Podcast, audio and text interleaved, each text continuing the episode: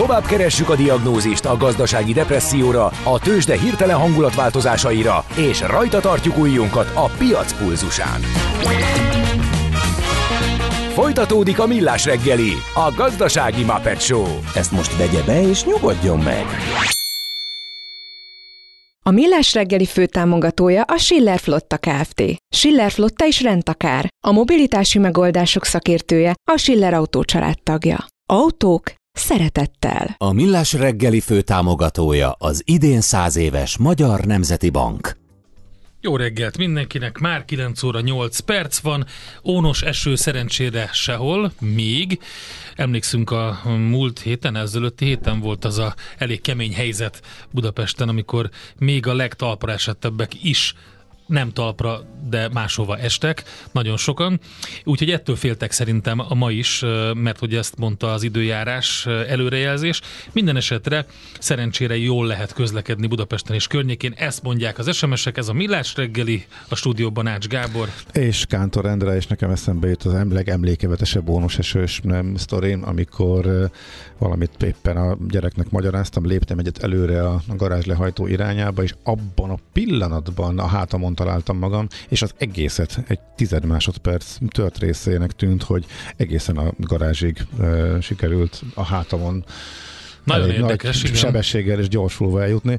Uh, hát nem, amikor nem tudta, hogy kacaghat-e mert hogy nem volt benne biztos, hogy ez nekem hogy esik volt a reakció. Na mindegy, ilyet is tudatos eső. Ez szerencsére nem bizonyult annyira durvának, legalábbis az információk alapján, amik hozzánk eljutottak a hallgatóktól is. Például néhány inform, info, illetve hozzászólás a hallgatóktól fontos az előző témákra. A rezsicsökkentés miatt nem árazza be a piac a felújítás, mert a felújítás nem okoz akkor üzemeltetési költségcsökkentés, mint a piaci, mint piaci árak esetén hozna. Másik hallgató nálunk gázkazán állítja elő a melegvizet, Kapcsoló órát tettem rá, hogy napközben ne fűtse fel újra és újra vizet, csak este 6 és 9 és reggel 5 és 7 között. Vassa pedig azt írja, hogy 14-ben csináltak ők mély felújítást, gáz kikötve nem bánta meg ő például. Szülőfaluban nincs vezetékes gáz sem, az ott élők semmilyen kompenzációt nem kapnak, mint az ország nagy részén a gázfogyasztók a korábbi években a gázra. Hát igen, ez elég Hát eléggé megmozgatta a hallgatókat igen. ez a beszélgetés De és, is. És csak néhányat Még ki. folytatjuk ezt a témát természetesen, különböző aspektusokból érdemes megvizsgálni, most azonban más dolgunk van. A történelem ismétli önmagát, mi pedig a történelmet. Érdekességek, évfordulók, események. Azt hiszed, külön vagy, mint dédapáid? Majd kiderül. Mesél a múlt. A Millás reggeli történelmi rovata. Hát egy és, nagyon fontos ahogy dátum. ígértük, Így föltettük van. a kérdést Katona Csabának, hogy a hallgatók is javasolták, ha már hétvégén volt, Szá, száz. Lenin 100, csak így Igen. hívjuk, de igazából a halálának az évfordulója, ugye 1924. január 21, Gorki, ezek a fontos dátumok. Vladimir Ilyich Ulyanov forradalmi nevén Lenin száz éve hunyt el valóban, és bizonyos értelemben hálásak lehetünk, hogy mindezt január 21-én tette, mert hogyha a Magyar Kultúra napján volt volna meg, akkor az elég sajátos egybeesés lett volna, ugye az meg január 22, tehát az tegnap volt. Én nem tudom, hogy hogyan emlékeztek volna meg erről az elmúlt rendszerben. De az a kölcsei születésének? Az a himnusz. Az, az, az a himnusz, 1823. január 22 a himnusz, így van, ez a Magyar Kultúra napja, 1989 óta, ha jól emlékszem. Ez sem egy elhanyagolandó nem, szempont. Nem, igen, igen, ezt, ezt nem lehetett. Hát ugye. akkor más választottak volna talán. Bár Végsősorban lássuk be, se költsé is nem tehetett volna róla, ha egybeesik a kettő, de azért talán szerencsésebb így, hogy ez, ez a egy nap distancia itt kitapintható. No most, hát ugye fontos dátum még, ugye az, hogy 1870. április 22-én született, ugye Szimbirsk nevezetű városban, ami aztán Uljanovszká változott, de nem véletlenül lett az a város Uljanovszk, mert hiszen róla emlékeztek meg. Hát érdemes összerakni ugye ezt a átkeresztelési hullámot. Magyarországon is volt ugye Leninváros, NDK-ba Kármárstadt, és még hosszas sorolhatnám. Sőt, egy időben Brassót is Horásul Sztálinnak hívták, ami nem egy ősi román név, de hát ettől még ez volt az elnevezés. Viszont Visszatérve Leninre, hát igazából, hogy világtörténelmi jelentőségű személye, azt gondolom, hogy ez semmilyen tekintetben nem kérdés, tényleg az volt. Engem inkább az érdekel, hogy jutott elő oda, meg hogy hogyan néz ki ma az emlékezete. Hát ez az ugye, hát olyan nagy nevű orgánumok is, mint a The Guardian, arról számolnak be, a, vagy századik évfordulón, a halálának századik évfordulón, hogy, hogy még mindig azzal küzd Oroszország, hogy ezzel a lenini hagyatékkal mit kezdjen száz évvel a halála után. Antikrisztus volt, vagy angyal? Ez egy nagy kérdés, amit feltett. Többek között ez volt a címlapján a Guardiannek. Hát amennyiben morálisan közelítjük meg a dolgot, akkor azt gondolom, hogy közelebb áll az Antikrisztushoz, mint az angyalhoz. Nagyon egyszerű oknál fogva, tehát az a végtelen erőszakosság, amivel ő a hatalmat magához ragadta, megtartotta, illetve ami aztán később az öröksége gyanánt, ugye Josif Vissernő vagy Stalin révén ránk maradt, és ami közép-kelet-európa jelentés részét is érintette, ennek alapján azért pozitívumként beszélni Lenin tevékenységéről nagyon nehéz lenne. Hozzátéve persze, hogy ez a fajta erőszakosság nem csak őt jellemezte, tehát ugye ő azért már meghalt száz évvel ezelőtt, és ennek ellenére tovább működött ez a fajta türelmetlen álomberendezkedés. Nem lógott ki a sorból azért ott a erőszakossággal. Na, nagyon nem, de a sor elején menetelt, tehát ezt tegyük hozzá. Nagyon érdekes egyébként a származása, mert nagy valószínűséggel volt valamiféle ázsiai őse is, uh-huh. vagy todzsik, vagy tatár, így a szemén valamelyest látszik is, igen, de ezt nem lehet igen. tételesen tudni. Viszont ezt, hol... ezt nem lehet tudni, vagy pedig, um, um, hogy is mondjam, el um, simítgatták egy kicsit, hogy ne lehessen. Van neki egy nagymamája, illetve volt neki egy nagymamája, aki valószínűleg ezen etnikumok valamelyikéből származott, de ezt nem tudjuk pontosan. Ja, Tehát, értem. ugye, mint annyi más ember, aki felnőtt emberként vált jelentősé, nem pedig olyan családba született, hogy az első másodperctől dokumentálják az ő életét. Ugye Lenin életét is utólag igyekeztek felgöngyölíteni, nagyon sokszor erős ideológiával áthatva. Ezt igazából nem tudjuk, de hogy orosz, svéd és német ősei vannak, az viszont biztos. Tehát Aha. egy ilyen elég vegyes és zsidó ősei is vannak, tehát egy elég vegyes etnikum, etnikai örökséget hordozott, amit egyébként pozitívumnak tartott, de azt tegyük rögtön hozzá, hogy a politikájában ez semmi se számított. Tehát azért a Aha. Szovjetunió nem a nemzetiség, nemzeti türelmességéről lett híres, ezt lássuk be. Igen. De ezt most csak tegyük zárójelbe. Az édesapját viszont eredetileg, ha az emlékezetem nem csal, Uljanicsnek hívták, és ebből lett aztán idővel Uljanov. Egyébként pedig ő egy eléggé kormányhű hivatalnok volt, aki, ha jól tudom, még nemesi címet is kapott a hivatal mellé, tehát ilyen értelemben Leninnek a háttere az akár lehetett volna olyan is, ami egy teljesen más irányba indítja el. Abszolút. Egy ilyen gyökérrel abszolút lehetett volna. Jó, az egyik oldalon ugye ez a kalmük, kirgiz, tatár, Azaz. ilyen, ilyen vonal, a másikon pedig ez a, ez a nagyon tehát klasszikus zsidó értelmiségi vonal. Balneológus, ugye szeszkereskedő, borkereskedő család, tehát ez, ez, ez egy, ez egy olyan minta, amit láttunk sok helyen. Cári hivatal, egy polgári, ez, ez egy polgári Igen, ráadásul félig svéd, félig német. Uh-huh. Tehát nem, nem biztos, hogy ez az oldal erre predestinálta volna. Abszolút nem, de hát azért gondoljunk például Csegevárára, aki szintén nem egy mély szegénységből jött, van. és ennek ellenére ugye a, szélból politika, illetve tett gyakorlatnak az egyik képviselője volt. Azért valami belső késztetés segítette ebben, de ők rögtön hozzá, hogy nagyon sokszor úgy, nagyon sokan úgy gondolnak a cári Oroszországra, mint hogyha az valami ilyen boldogság szigete lett volna, mielőtt a bolsevikok átvették a hatalmat, hát ez nagyon nem így van. Igen. Jó, tehát az az, az, az elnyomó rendszer, az a avittos, feudális, félfeudális rendszer, ami, ami fönnállt ott, ami 1905-től ugye megrendült, az azért mondjuk úgy, hogy változásért kiáltott, és ezt lovagolták meg, ezt a valós igényt a bolsevikek, meg egyáltalán bármiféle ilyen jellegű mozgalom.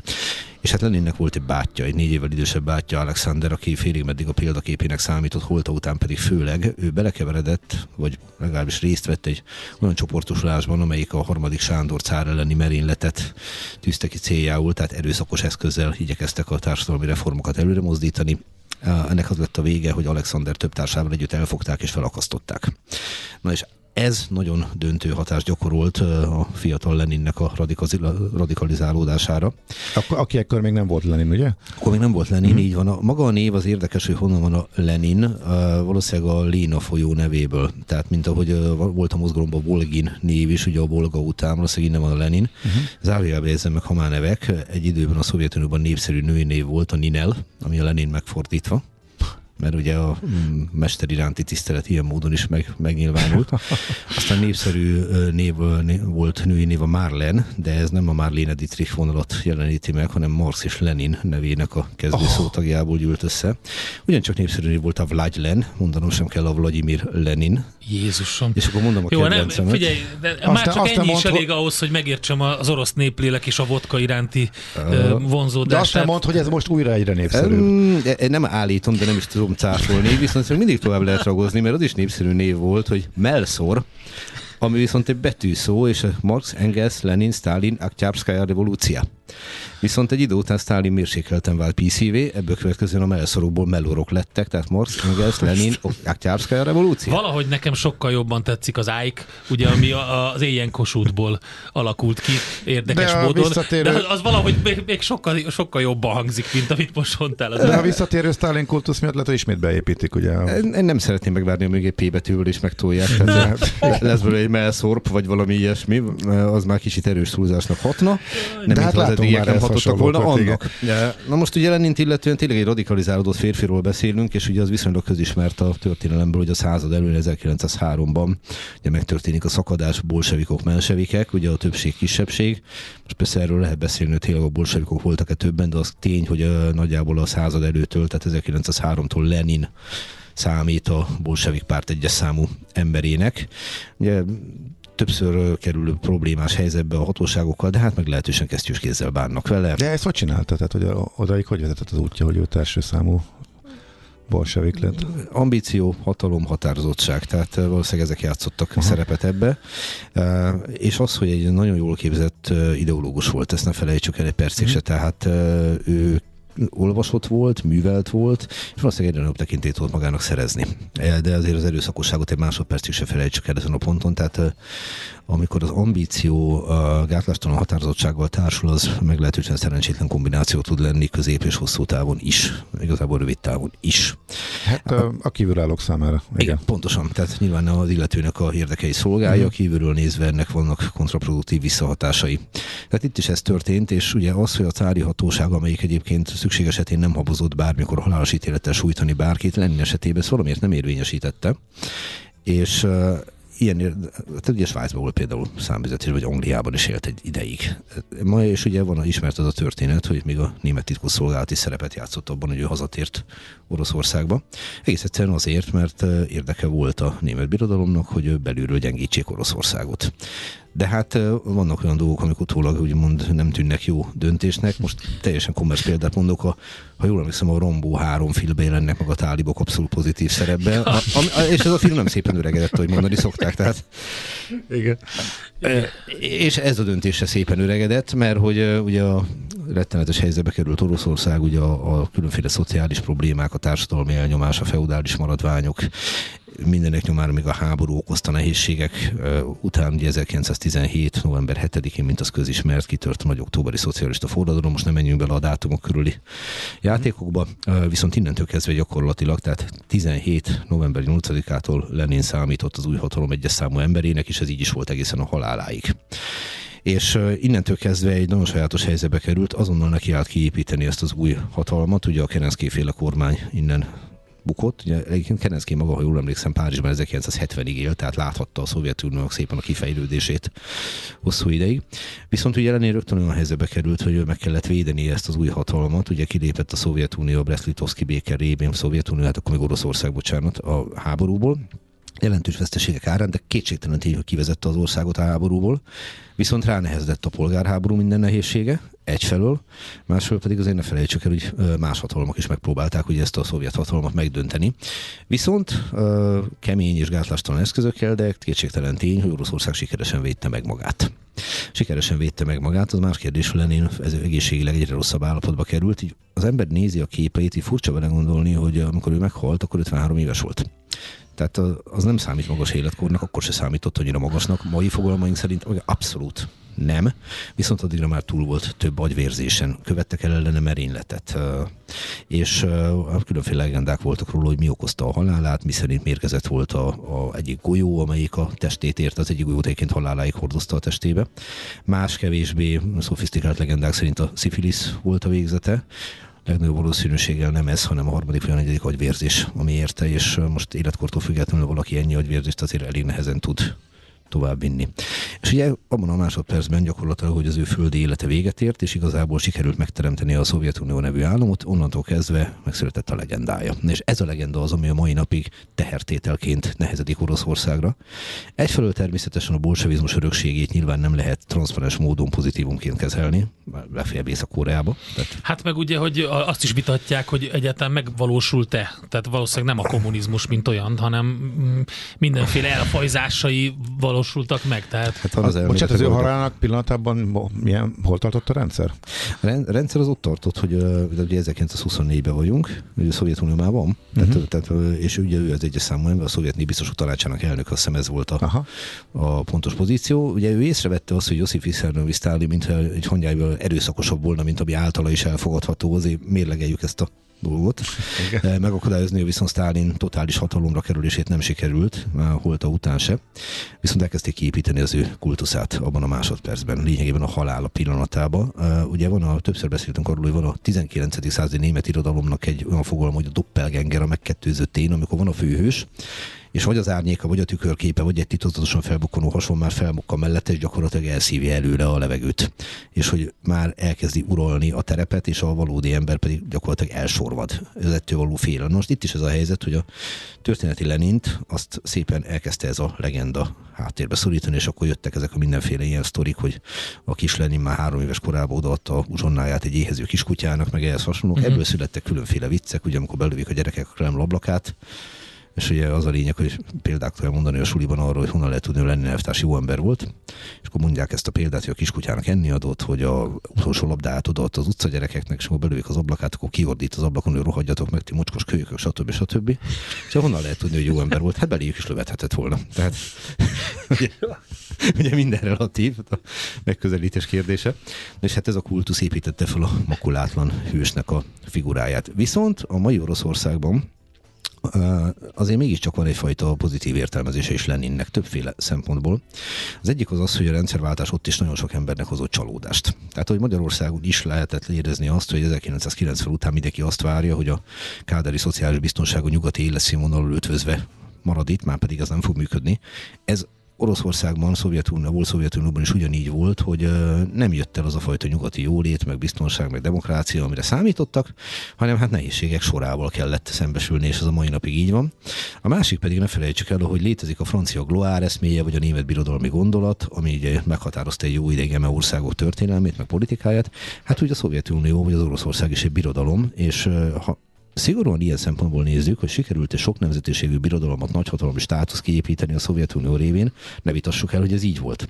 És rengeteg ember van, akinek ez iránt van nosztalgiája, és azt mondja, hogy jó, nem jó eszmével sikerült ezt megvalósítani, de ezt a bolsevizmus, marxizmust háncsuk le róla, de mégiscsak az volt az orosz-szovjet dicsőségnek a csodálatos korszaka, amire Vladimir Putyin is utalt, hogy katasztrófa volt a cári birodalom összeomlása, mert a birodalom tűnt el, de katasztrófa volt a Szovjetunió összeomlása, mert akkor is a birodalom tűnt el. Tehát ez a nagyhatalmi vágy, ez bizonyos értelemben ilyen dicsfényt von Lenin feje köré, vagy ö, alakja köré, ami azt mondom, hogy hát nem ért ennyit. Egy nagyon jó könyvet vagy sorozatot ajánl az olvasó, Ken Follett az évszázad trilógia, szépen leírja kalandosan Lenin történetét, és akkor én hozzátenném, hogyha valaki el akar merülni ebben, akkor az Aksionovnak a moszkvai történet szintén trilógiáját, egyszerűen zseniális. A, a történet ott már inkább ugye Stalin a, a, a, a, az első, de a történet folytatódik, és nagyon-nagyon érdemes olvasni. Amit még ide le- lehetne citálni, az a Pesti Hírlap 1924. Eh, eh, január 23-ai szerdai száma, a szúros szemű, morcos ábrázatú Lenin, kinek nevétől egyszer, vagy egykor egész Európa reszketett, nincs többé az élők között, az orosz nép második rettenetes Ivánja hunyt el benne, aki a nyugat-európai szocializmus Genghis és a spanyol inkvizíció módszereivel akarta megvalósítani Oroszország földjén. És még ilyen, és ehhez hasonló, tehát elég érdekesen írnak róla a Pesti hírlapban 1924-ben. Hát ugye odáig még nem ért a szovjet cenzúra, hogy a Pesti hírlapot befolyásolni tudja. Ugye láthatjuk ezt az egyik értelmet, értelmezést, a másik pedig az, ami gyakorlatilag ez a szép orosz mondás, ami lényegében már akkor megszületett, ez a lényin zsil, lényin zsivjót, lényin búgy, ez zsígy, tehát ugye Lenin élt, Lenin él, Lenin élni fog. Igen. Eh, ez is egy nagyon sajátos dolog, ahogy a holtestét kezelték, tehát ugye mai napig megtekinthető a mauzóleumban. És ez, ez Most az, a, most az a bábú van, vagy igazi? Vagy hogy van ez? Állítólag az igazi, de hát nem ellenőriztem Ja, személyesen, azt okay. hozzá. És még mindig ott van, ugye? Ott van. De, de, de ott van, És de ott van, és jól tudom, örökre. most már ingyen megtekinthető, és hatalmas sorok kígyóznak rendre ott. Ugye Azért érdekes dolog ez, mert ha van szögataista ideológia a világon, hát a kommunizmus, bolsevizmus abszolút mértékig az. És ezt nagyon jól ragadta meg több történész kollega, hogy ezek a különféle ilyen holtes bebolzsamozások, amik ugye, ugye az egyiptomi fárókkal vonható párhuzamba egyebek mellett, és ugye nem Lenin volt az egyetlen. Ezek, ezek mégiscsak ezt a fajta halhatatlanságot, mint hogy ez a mondás is igyekszik biztosítani. Tehát van itt, van, itt egy nagyon sajátos kettőség. És ugye annak idején... Az a kultuszteremtésnek az egyik leg... Tot- Totálisan. Igen. Tehát ugye a halhatatlanságot így módon megjeleníteni. És ugye a 90-es évek elején született meg az a gonosz vicc, hogy a két amerikai turista elmegy Moszkvába, és akkor meg akarják nézni Lenin, de hát hatalmas a sor, és másnap is elmennek, és hatalmas a sor. És az egyik azt mondja, hogy én föladom, a másik azt mondja, hogy én nem adom föl, de este találkoznak, és mondja, te mit csináltál? Hát elmentem a múzeumban, meg kocsmáztam, meg vodkát ittam, és te megnéztem Lenint. Azt mondja, hogy a francba, hát kivártad a sort, azt mondja, nem.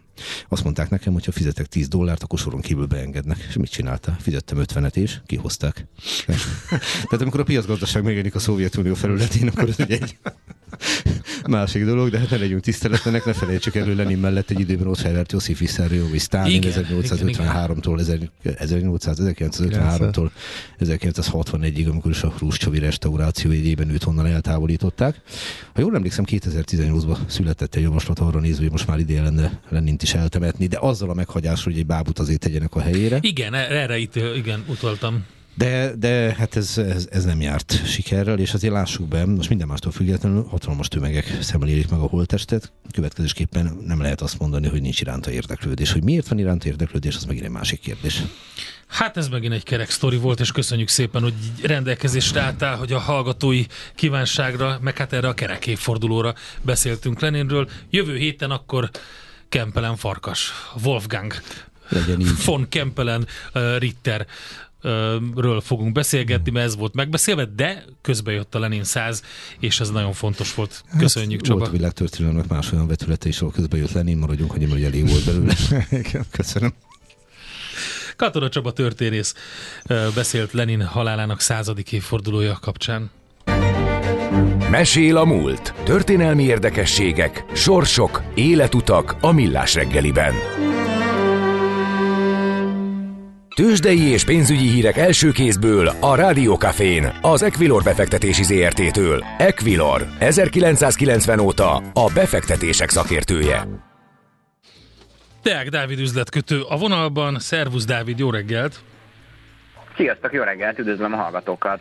Nem tud beszélni az Ács Gábor, mert most nem tudom, melyik a sült hagymás, vagy az almás, vagy a káposztás kenyér van a szájában, de egyelőre azt kérdezzük, hogy mi a helyzet a budapesti értéktőzsdén. Látjuk, a Magyar Telekom nagyon szépen visszapattant, mert volt egy kis korrekció benne, de aztán utána megint elindult. Hát ma elég rossz a hangulat a Budapesti oh. értéktőzsdén. E- eg- óriási forgalommal esik a Bux Index.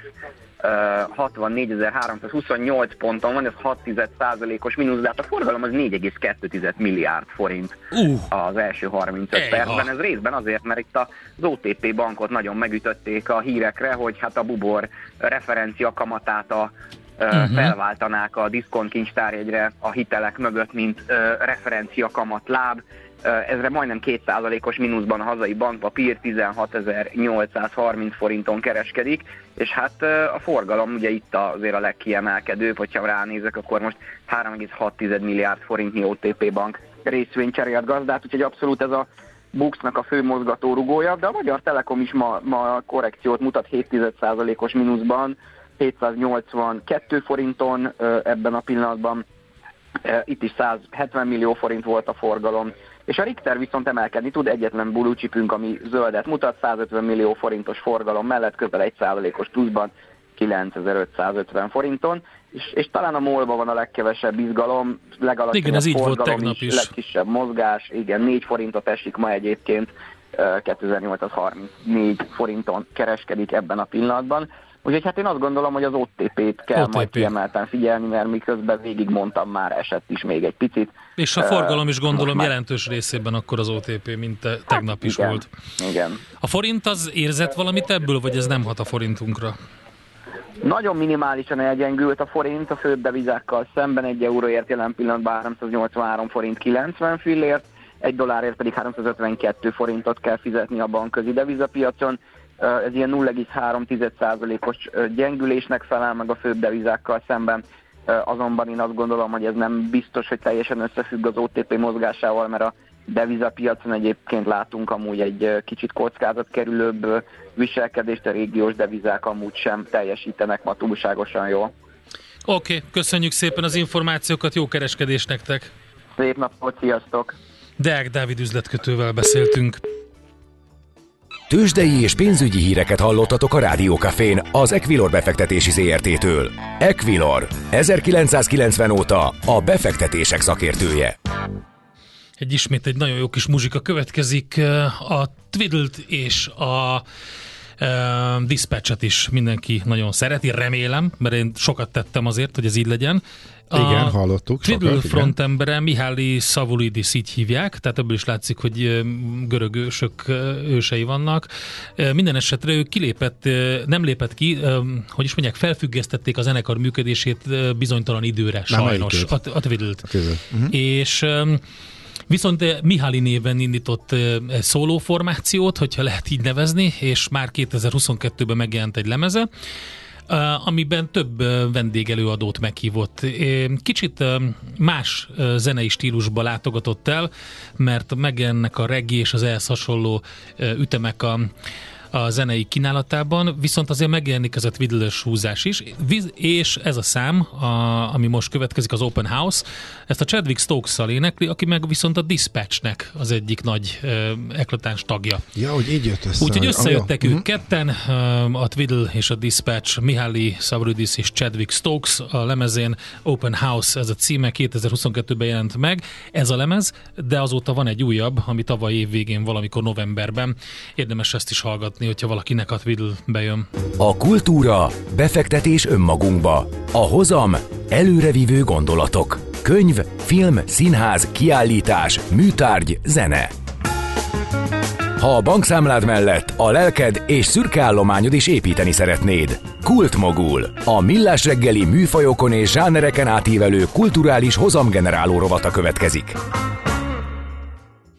Benne pedig film és irodalomterápiáról fogunk beszélgetni, nagyon érdekes téma, és nem más lesz a beszélgető partnerünk, aki elárulja, hogy mi ez az egész, mint Borbé Zsuzsa, irodalom, filmterapeuta és kulturális újságíró. Azért mondom, hogy és kulturális újságíró, szia! Mert téged ebben a kalapodban ismerhettünk itt meg a Millás reggeliben. Alapvetően kulturális dolgokról, festményekről, irodalomról, zenéről beszélgettünk, de elindítottál az elsők között Magyarországon egy ilyen foglalkozást. Mi, mi ez az egész? Mit kell róla tudni? Hát az irodalomterápia az már így szerintem az utóbbi években egy kicsit így felfelé jön, szóval egyre ismertebb lesz, nagyon sokan foglalkoznak vele, és a képzés is egyre ö, szélesebb körül, szóval egyre többen képződnek. Ö, és bocsánat, a zenét egy picit lejjebb tudjátok venni? Mert köszönöm szépen. Így jó lesz? Tökéletes. Szuper. Hallom a saját gondolatomat Igen. Szóval az irodalomterápia az egy már egész jól bejáratott műfaj, ami azt jelenti, hogy versekkel, novellákkal, akár regényekkel is lehet önismereti folyamatot végezni, és én ezt egészítettem ki azzal, hogy a versek, novellák helyett filmeket vagy sorozatokat viszek be a foglalkozásaimra. Ezek csoportfoglalkozások, másfél órásak, és ilyen 6-8 ember szokott rajtuk lenni. Hetente szoktunk találkozni, olyan 7 hétig kb. Oké, okay. azt, hogy sorozatokat viszel be, az tudni kell rólad, hogy sorozat mániás vagy, tehát imádod a sorozatokat, és ez tök jó, tehát innen jött gondolom az apropó, hogy ezt, ezt lehet így is csinálni, de egy ilyen terápián mi az, a, ami, ami, ami miatt elmennek ebbe a csoportba az emberek? Tehát, hogy önismereti, ez, ez tök jó, ez egy szó, amit így hallunk, de kicsit boncolgassuk ezt. Igen, pont az előbb azon gondolkodtam, hogy az önismeretből az emberek azt gondolják, hogy ez ilyen unatkozó házi, azt vagyunk délelőtt festeni, meg jogázni járnak.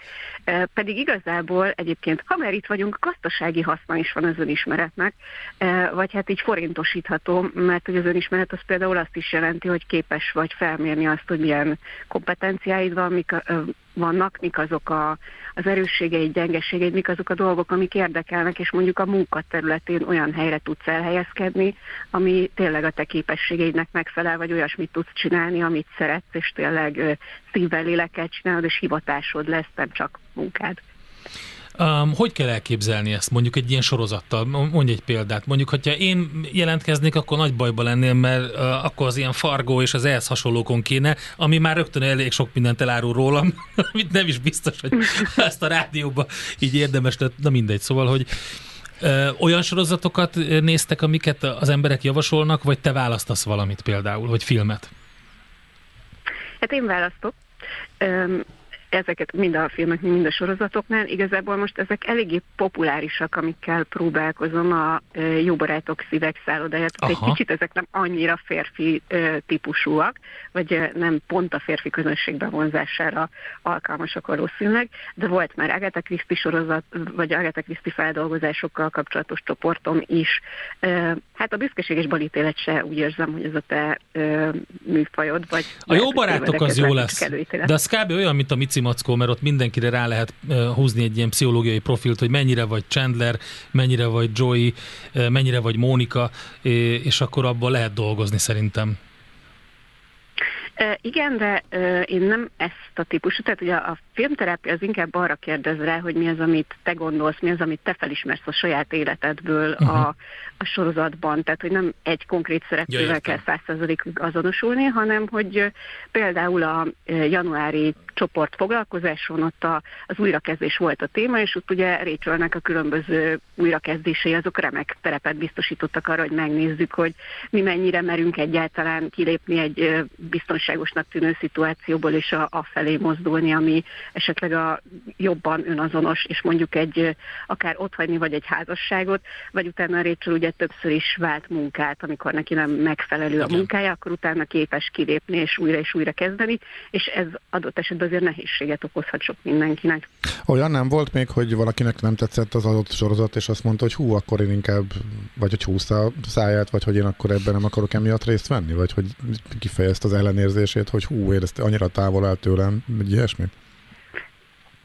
Hát az valószínűleg nem fog eljönni hozzám, de egyébként azzal is lehet dolgozni, hogyha valakinek kifejezetten ellenérzései vannak a, az adott művel kapcsolatban, mert hogy azzal is tudunk dolgozni, hogy mi az, ami, mi az, ami miatt neked ilyen ellenérzéseid vannak. Uh-huh. Milyen... Ez is lehet árulkodó. Te, Aha. amikor belevágtál, akkor saját magadat így terapeutizáltad ezzel a, ezzel a módszerrel, hogy most te, te ezt meg tudod csinálni, és szükség, szükség van erre?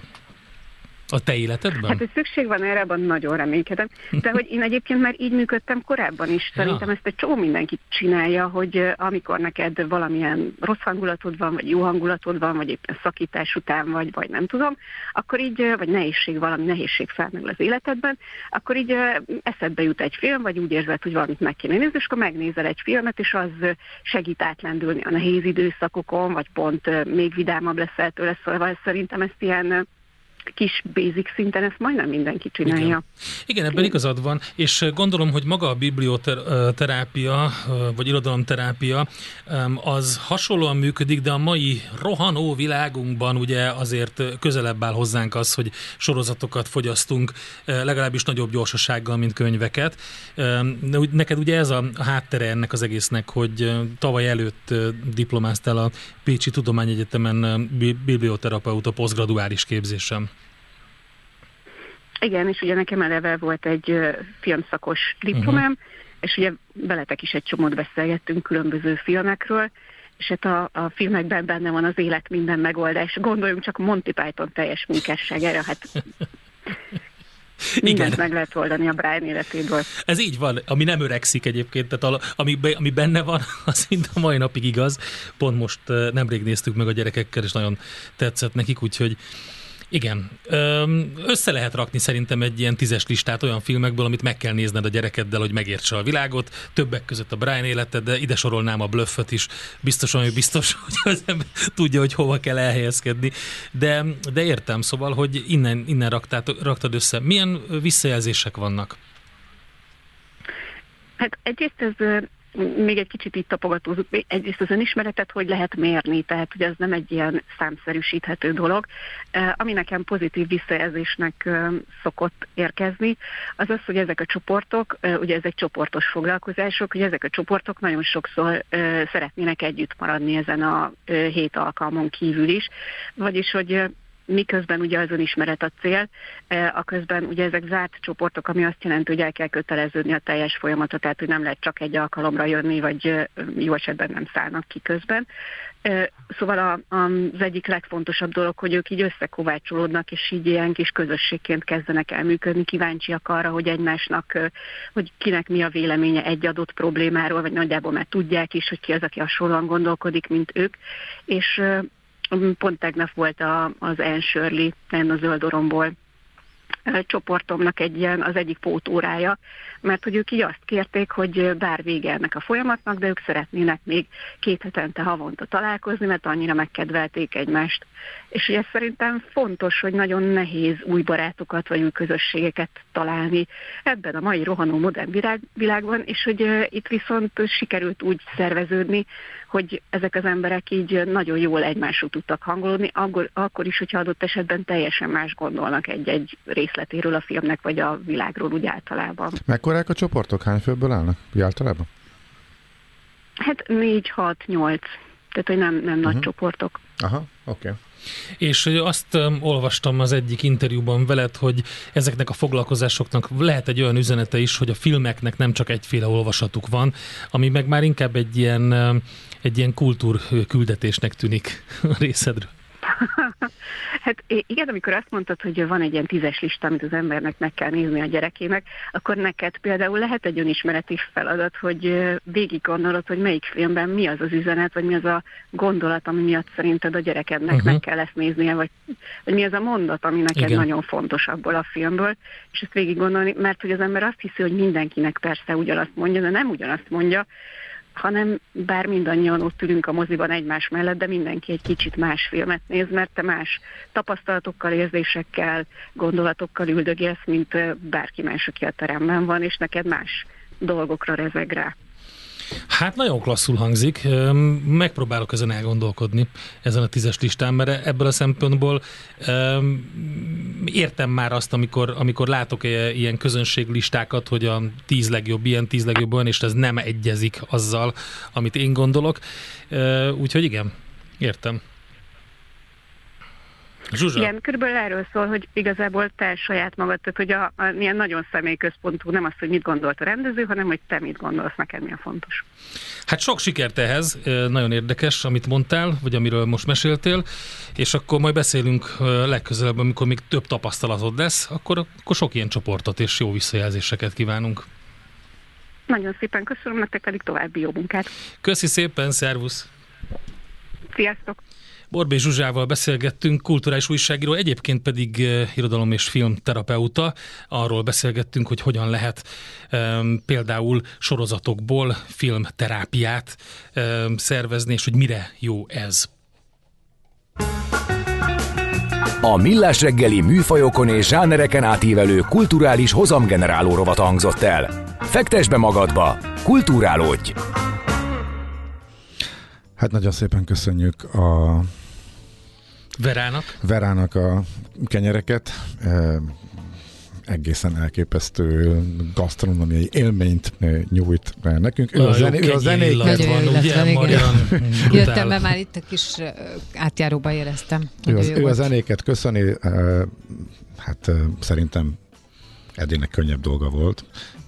Fantasztikusak tényleg ezek a a Gábor többet tudott tenni. Tehát ez van, ez van a millás reggelyben. Én dolgoztam, Gábor evett. Hát jó, hát ez csak egy pillanat volt, ameddig egy kis de majd most bepótolom. plusz időt kértem, de még van, úgyhogy most ugye Mariant is várjuk szeretettel. Marian, úgyhogy mi lesz a pont jókorban?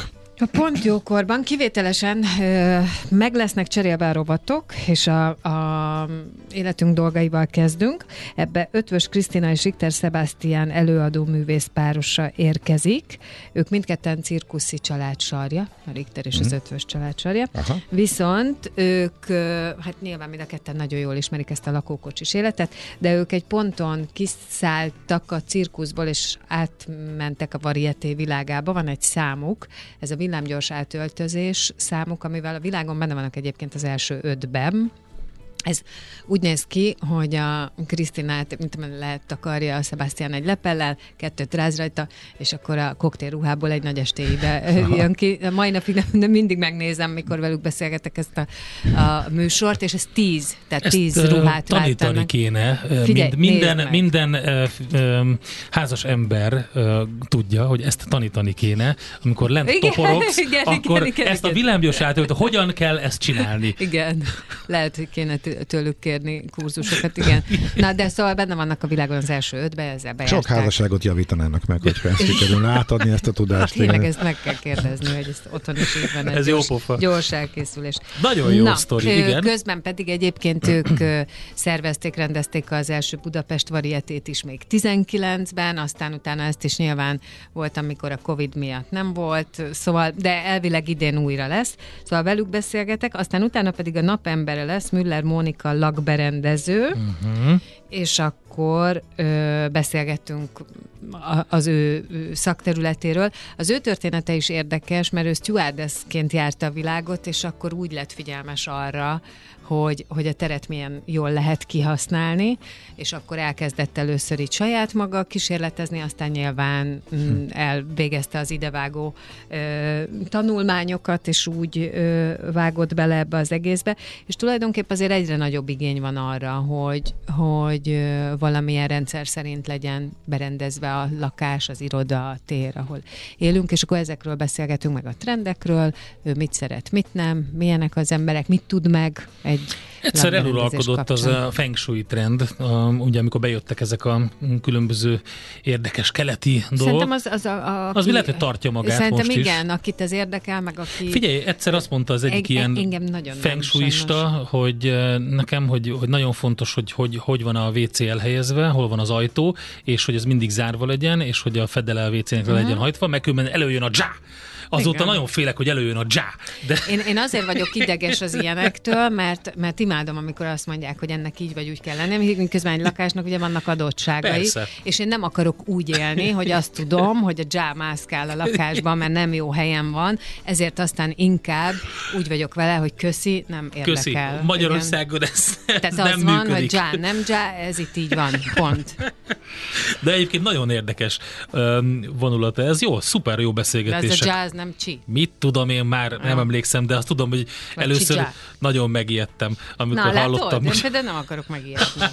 Arról nem beszél, vagy a múltkor véletlenül, amikor szereltek valamit, nem letört a WC tetején. Na látod? Konkrét. Ennyi. De jazz Ennyi. aztán úgy áramol, hogy akar, mert még nem pótoltam ezt a cuccot. Ennyi. Na jó, Marian jön utánunk, tehát pont jókor, Köszönjük szépen zsíros a figyelmet, de előtte természetesen bevág egy zsíros deszkát itt a finom Hagyma házi készítésű. Nem, de hagymás kenyér van, úgyhogy oda mehetsz. Köszönjük szépen a figyelmet, jövünk holnap reggel természetesen. Ha jól láttam, akkor um, Gede úr és uh, Gábor úr lesz itt.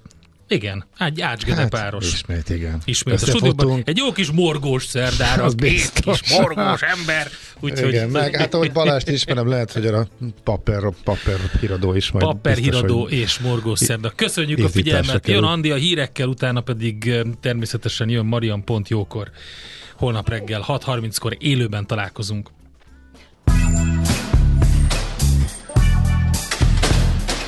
Már a véget ért ugyan a műszak, az ügyelet azonban mindig tart. A sürgősségi és félig zárt osztályon holnap reggel újra megtöltjük a kávésbögréket, és felvesszük a piaci stetoszkópot. Addig is keressetek minket közösségi rendelőnkben a Facebookon, a mai adás podcastjét pedig a rádiókafé 98hu és millásreggeli.hu oldalakon, a Spotify-on és a Google Podcast-en. Millás reggeli. A Rádiókafé gazdasági Show-ja. Két dologban bízhatsz.